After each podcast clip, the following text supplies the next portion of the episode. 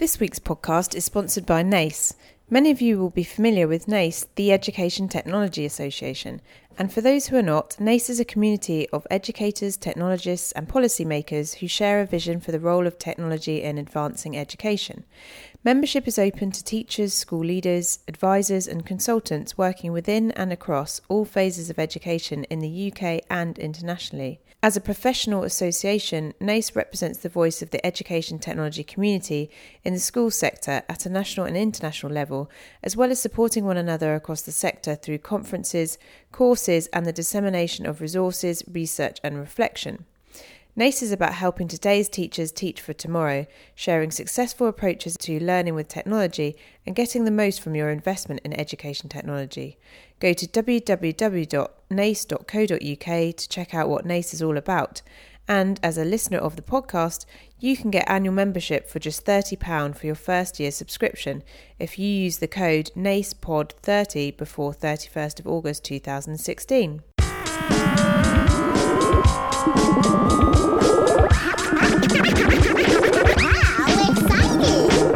And welcome to this week's episode of the EdTech podcast. This week, we also say hello to a new UK Education Secretary, Justine Greening.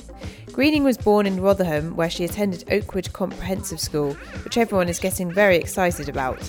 According to the Sutton Trust Education Charity, she joins a cabinet with the lowest proportion of privately educated ministers since Clement Attlee's Labour government of 1945.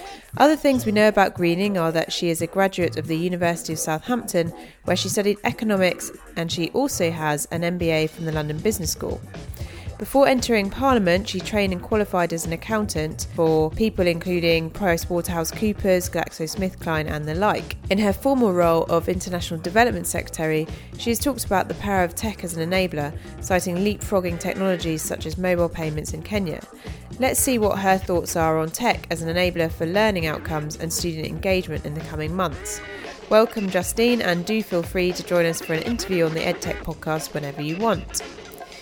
Thank you also to everyone who tweeted saying they enjoyed the Mark Anderson episode. I've posted a Goodreads list of Mark's recommended books and a Twitter shout out list, which you can find on the Twitter feed or email for it directly at the edtechpodcast at gmail.com to pick it up. This week, I also attended Teach Meet London Boat, and I've put together a storify of all the CPD takeaways from the event. I particularly enjoyed sharing a drink in a pub near Westminster when back on dry land and bumping into TES editor Ann Mroz just back from a visit with Nick Gibb. Certainly all going on in the UK at the moment.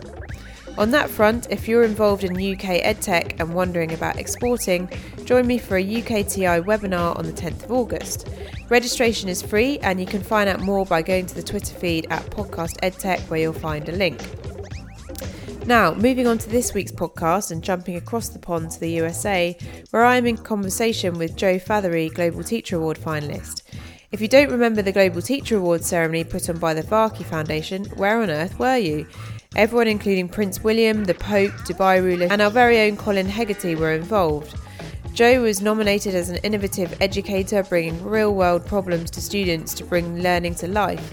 In this episode, we talk with students about 3D printing, drones, and filmmaking, how to make a 3D printed Iron Man helmet, standardization and assessment versus being a creative teacher, and how to measure innovative teaching methods to gain the buy in of leaders and government. I hope you enjoy!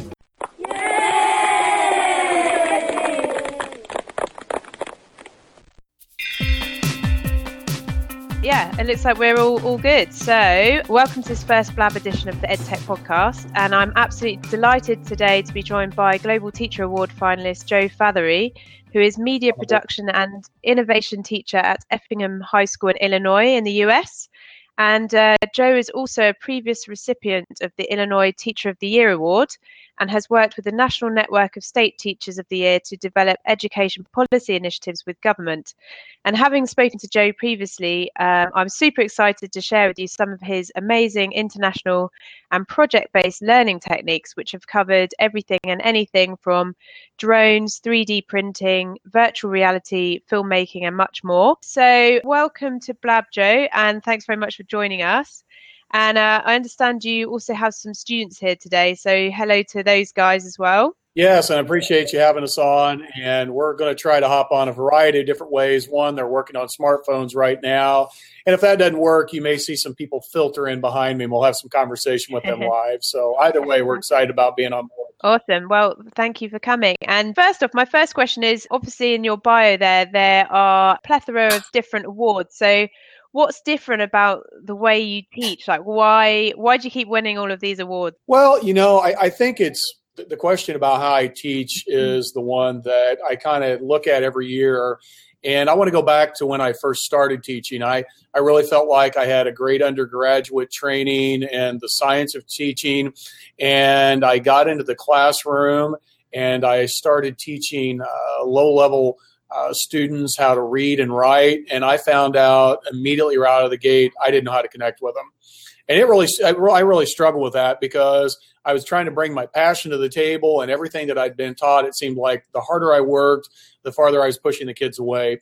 And finally, a group of the students came in and they said, after about four weeks of this, they said, Mr. Fatheree, he said, you're, we go from dummy math to dummy history to dummy English, and you're honestly an idiot for trying to teach us because we can't learn anything. And I'm thinking, my gosh, 17 and 18 years of age, you've given up on learning and given up on life already. And I went home really despondent that weekend. And my wife's also a teacher. And I told her, I said, this is the way it's going to be. I'm going to find something else because they need somebody that really knows how to connect with students. Uh, to be able to do that. And I went home and tried to reinvent who I was as a classroom teacher. And uh, back then in the early 90s, it was the rise of the hip hop era. And here in central Illinois, you might be surprised that it's not the uh, hip hop capital of North America. And my wife and I went out and we found all of these clothes that the hip hop artists were using. I cut lines into my hair back when I had it. And um, I came in that next Monday morning and they're like, What has happened to you? And I said, Well, you know what we're going to do is we're going to find a way to take music and connect you to storytelling and writing. And after they got over the initial shock of seeing me as a as a hip hop artist, it really transformed things. My attendance rates went through the roof. My discipline problems dropped through the floor. And what I discovered was a big part of the problem was me. I wasn't finding ways to connect my kids to the real world. And that's what I've been doing ever since as we work really hard to find real world projects to connect the curriculum to that way. And it's what has inspired and transformed everything that we actually do. Amazing. Yeah, I mean, I'll send you a link to. Uh, there's a guy called uh, Westwood here who, um, you know, if you want to go back to your hip hop roots, might be quite useful. Um, I'll explain okay. offline, perhaps.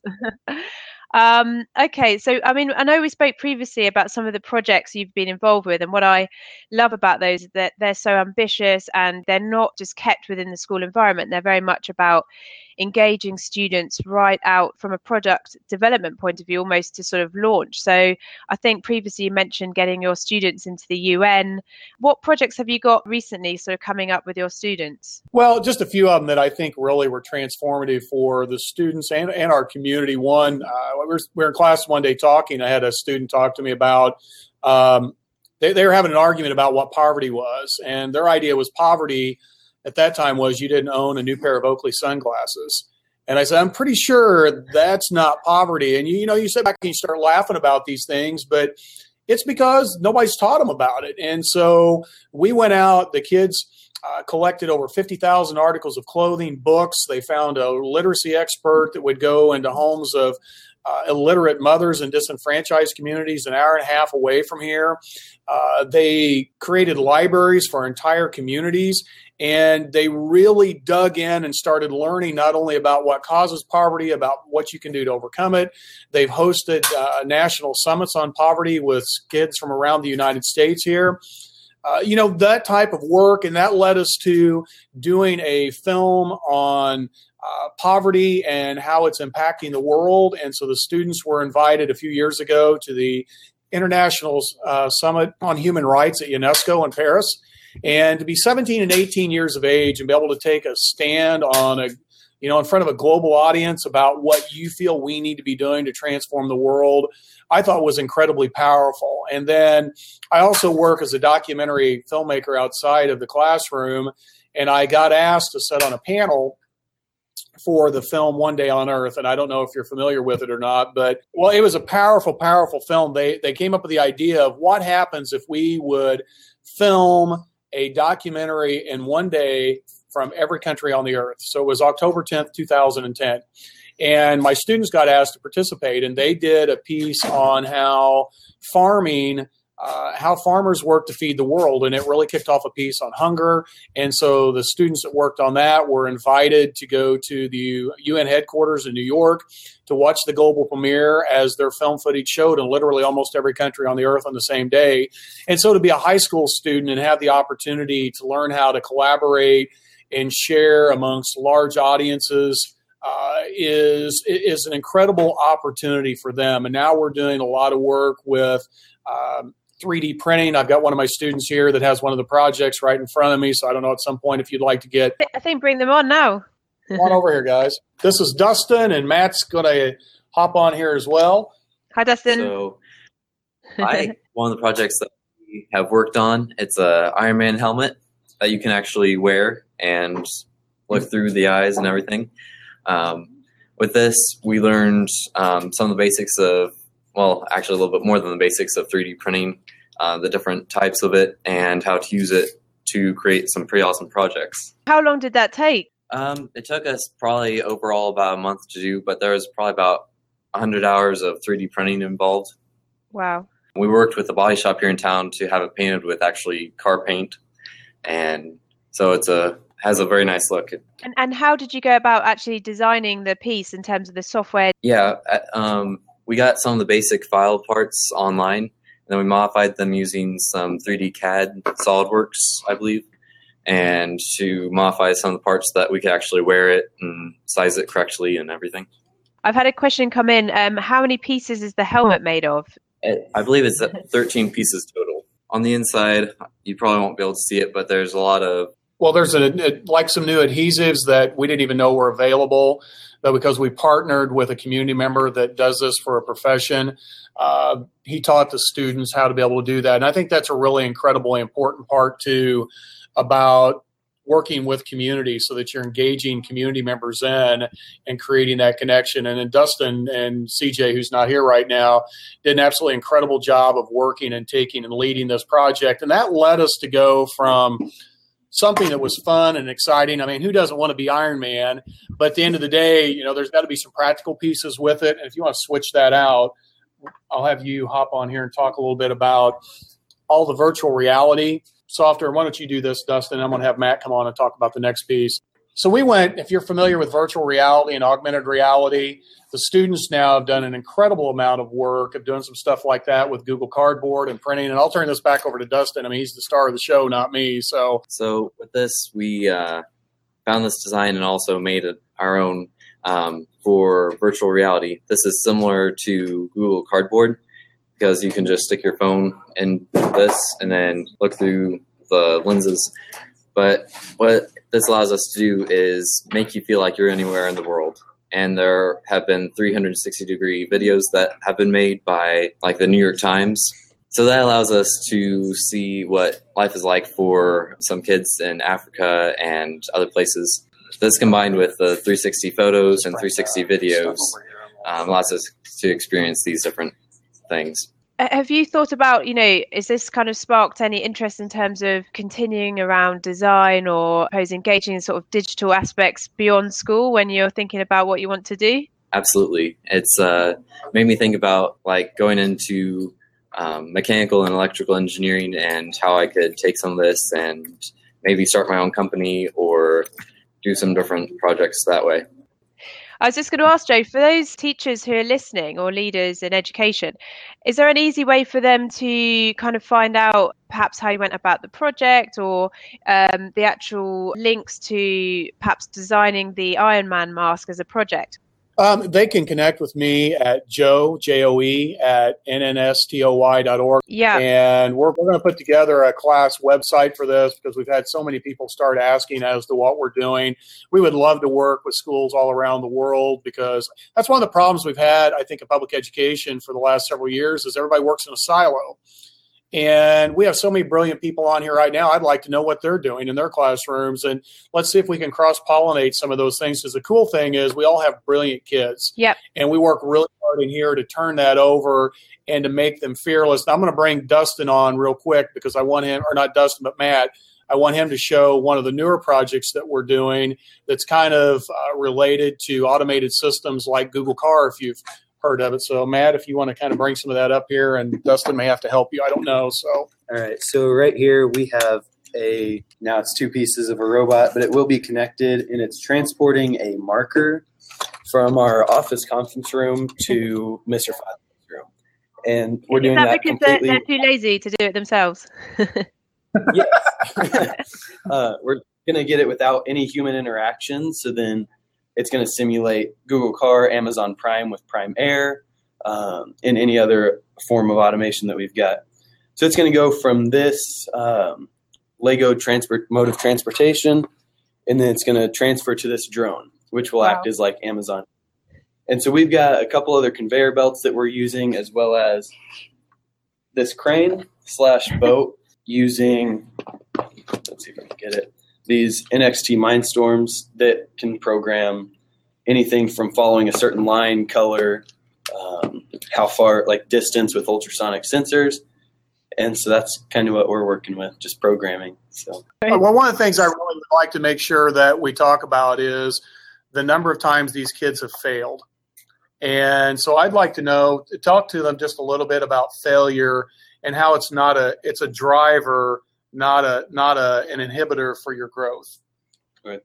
yeah, so whenever we fail, like we're kind of, we really want to get stuff done. So failure doesn't really set us back a whole lot. It gives us frustrations, but it teaches us teaches us how not to do something as well. Um, like Thomas Edison said, he didn't fail ten thousand times. He just found ten thousand ways not to make a light bulb. So I don't know. Do you have other questions with Matt about any of these? Well, I had one question come in about again the I think it was the the helmet in terms of which 3D printer was used. Uh, we used uh, MakerBot, MakerBot, cool. and uh, it. Uh, and come on over here, Dustin. And it's we made it fully wearable. And one of the things we like to do is we like to create excitement around projects and to celebrate. And one of the things that I love doing is when like little five and six year old boys, future scientists, or girls that are going to be future engineers, they come in and they get to be Iron Man for 20 minutes. It's a way to inspire the next generation. And I think sometimes we, we've tried to, we've worked so hard to create learning environments that we've absolutely just sucked the fun out of school. And learning can be tremendously fun. And you've got, if you're going to promote failure in your school, then it's going to have to be fun. Our kids are not going to want to be involved in it. It's the same way as adults. So we try to make the learning process incredibly exciting, incredibly fun. And I, I think we're very, uh, we've been very successful with that. And I mean that's very topical at the moment. So you've got like uh, Angela Lee Duckworth and her um, TED talk on uh, grit as well. So that idea that actually we need to just normalize the fact that failure is is completely relevant, and um, you don't always see that in the um, end product. If someone's excellent, you just sort of see the fact that they're fantastically good at something, but they've done those hours and hours of boring practice. So uh, yeah, really, really important. Well, I, think one of the other things that we do as teachers is sometimes we take for granted that our students just understand how to do all this stuff. And I don't mean necessarily the things I'm showing you.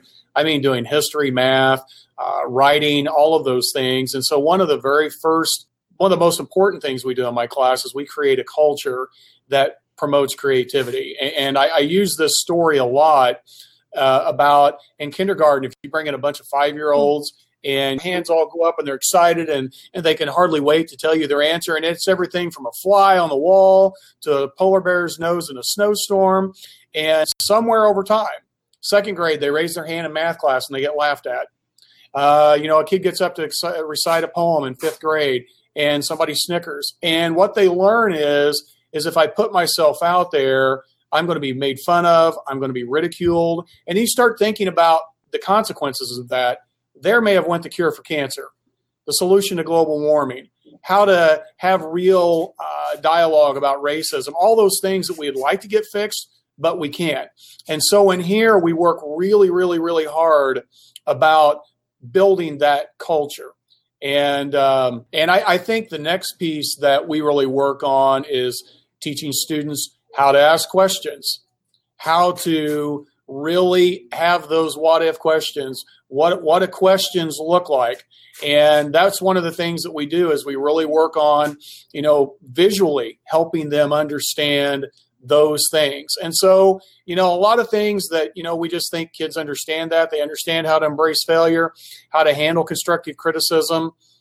They don't. And and just like a lot of times of adults, we want to learn those things. So I think it's so important to create that culture and give our students the tools that they need that that's what i spend the bulk of the first part of the quarter doing. And it's amazing because the I mean, people are afraid to raise their hand, but by the time we get past that, it's like a train running in the dark at full speed, and they just they're excited and it's energetic, and we're doing all kinds of building and things. And I, I just think, what if every classroom looked like that? And that's what we're trying to explore. And you mentioned sort of getting outside of the silos before. So, um, how are you connecting with other schools and with other leaders both sort of in the US but internationally as well? Oh my gosh, that that's that's the fun thing, and I've got a couple of questions in there I want to answer as well. I see on the chat, but you know, being the strategic project director for the National Network of State Teachers of the Year, and I would encourage everyone to uh, check the organization out. I was the Illinois State Teacher of the Year in 2007 in the United States, we've been naming state and national teachers of the year and finalists for state teacher of the year since 1952. And it's a collection of all of those individuals, and I get to work with them on a daily basis, which networks we with teachers literally around the country. And now being named a Varkey Teacher Ambassador by the Varkey Foundation, part of the Global Teacher Prize, I'm working with teachers all over the world. And that's one of, I think, should be our jobs, and it's definitely one of my goals is taking all the years of work as 29 years in the classroom how do i share that out with other yeah. people that you know we shouldn't make the learning straight up it ought to be this collection of talent and i understand unfortunately there are great teachers out there that will unfortunately never be identified as a state or national teacher of the year but i would encourage them to especially uh, look at the Global Teacher Prize. The application is going to be coming out here in another month. But share your story. For so long, we've kept our stories in silos.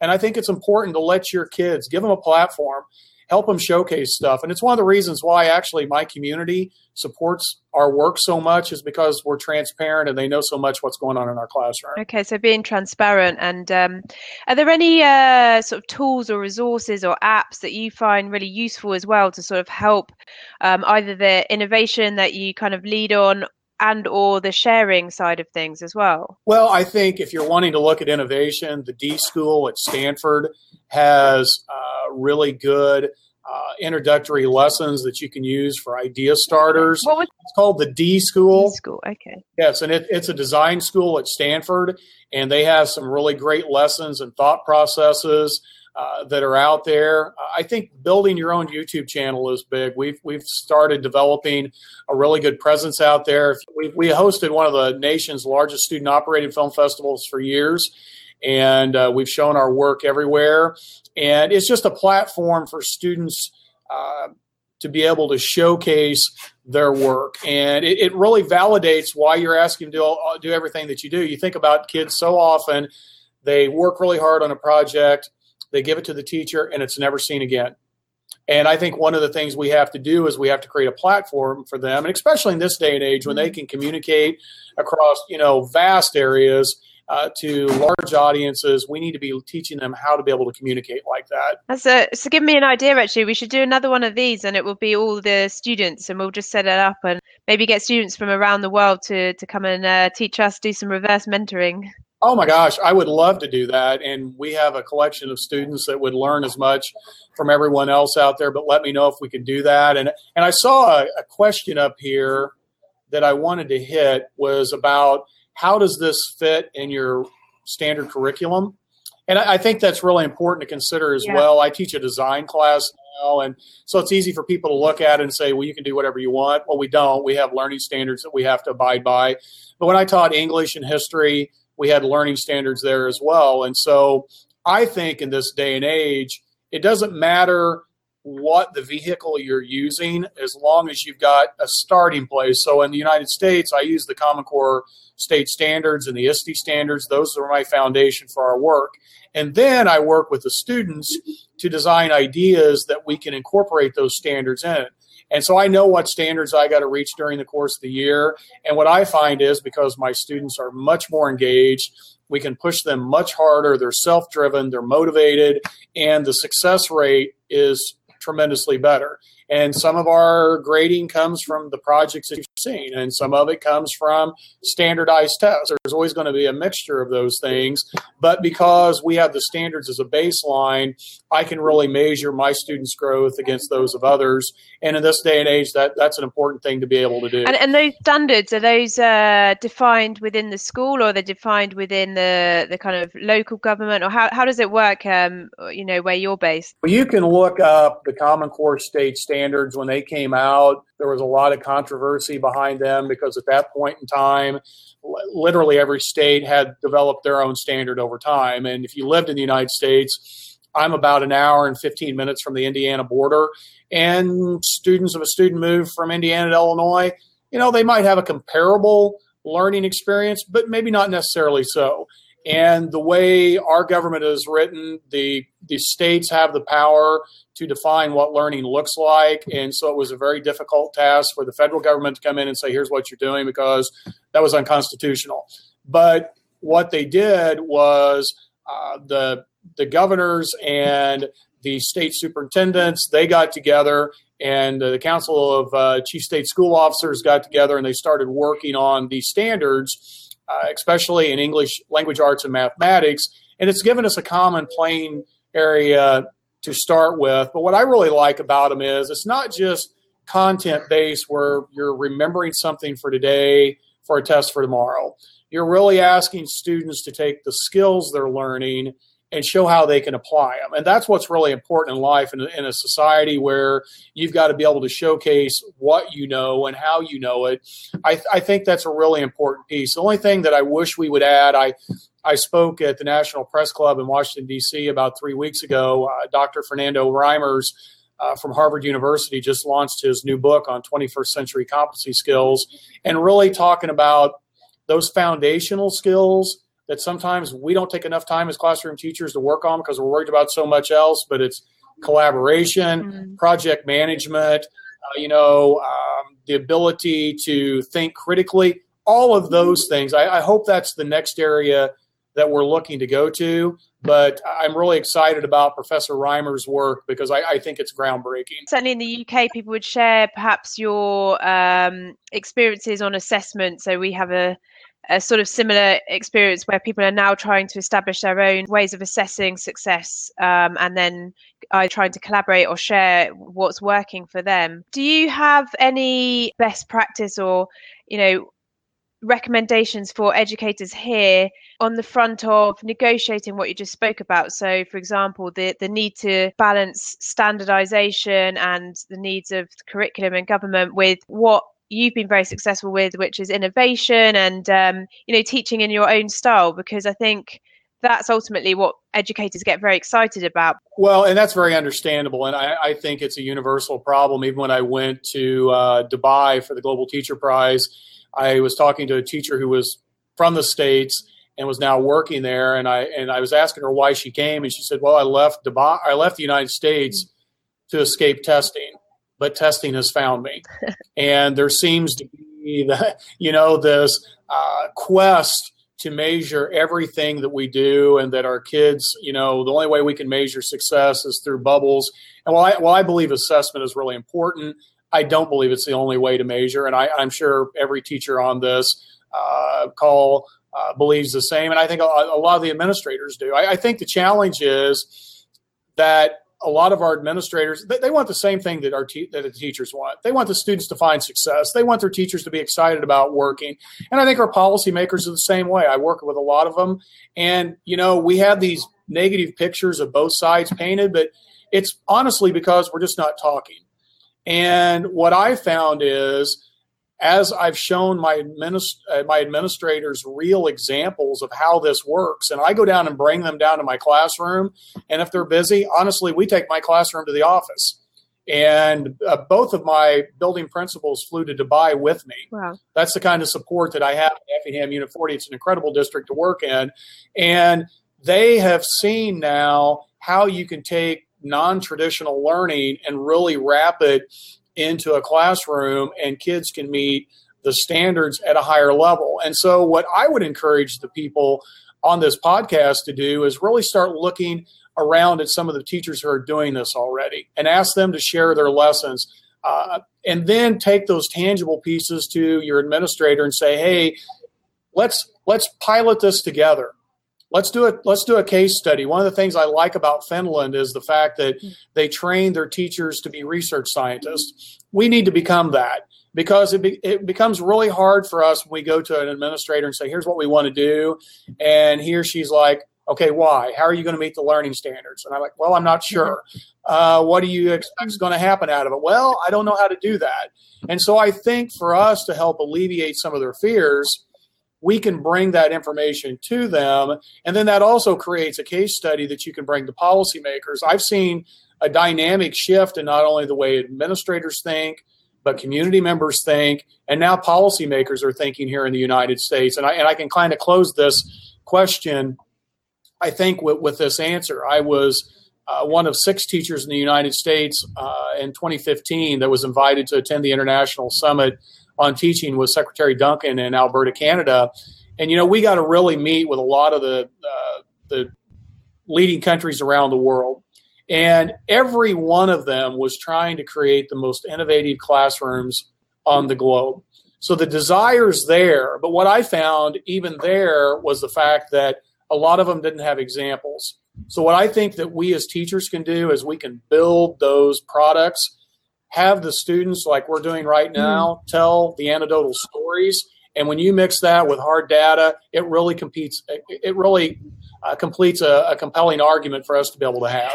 And so, I mean, do you know of any repositories where we're, you know, internationally people are putting these case studies and building that kind of database of examples which uh, which are working to help build that case for for everyone? Well, that's a great question, and and I was, uh, like I said, speaking in DC a couple of weeks ago. I have an organization that just contacted me and I haven't had a chance to vet their materials yet, so I, I don't want to say anything but it from what I heard, it sounds really promising. So what I will do is pass that back on to you because that's the same conversation as I hear everywhere. Yeah.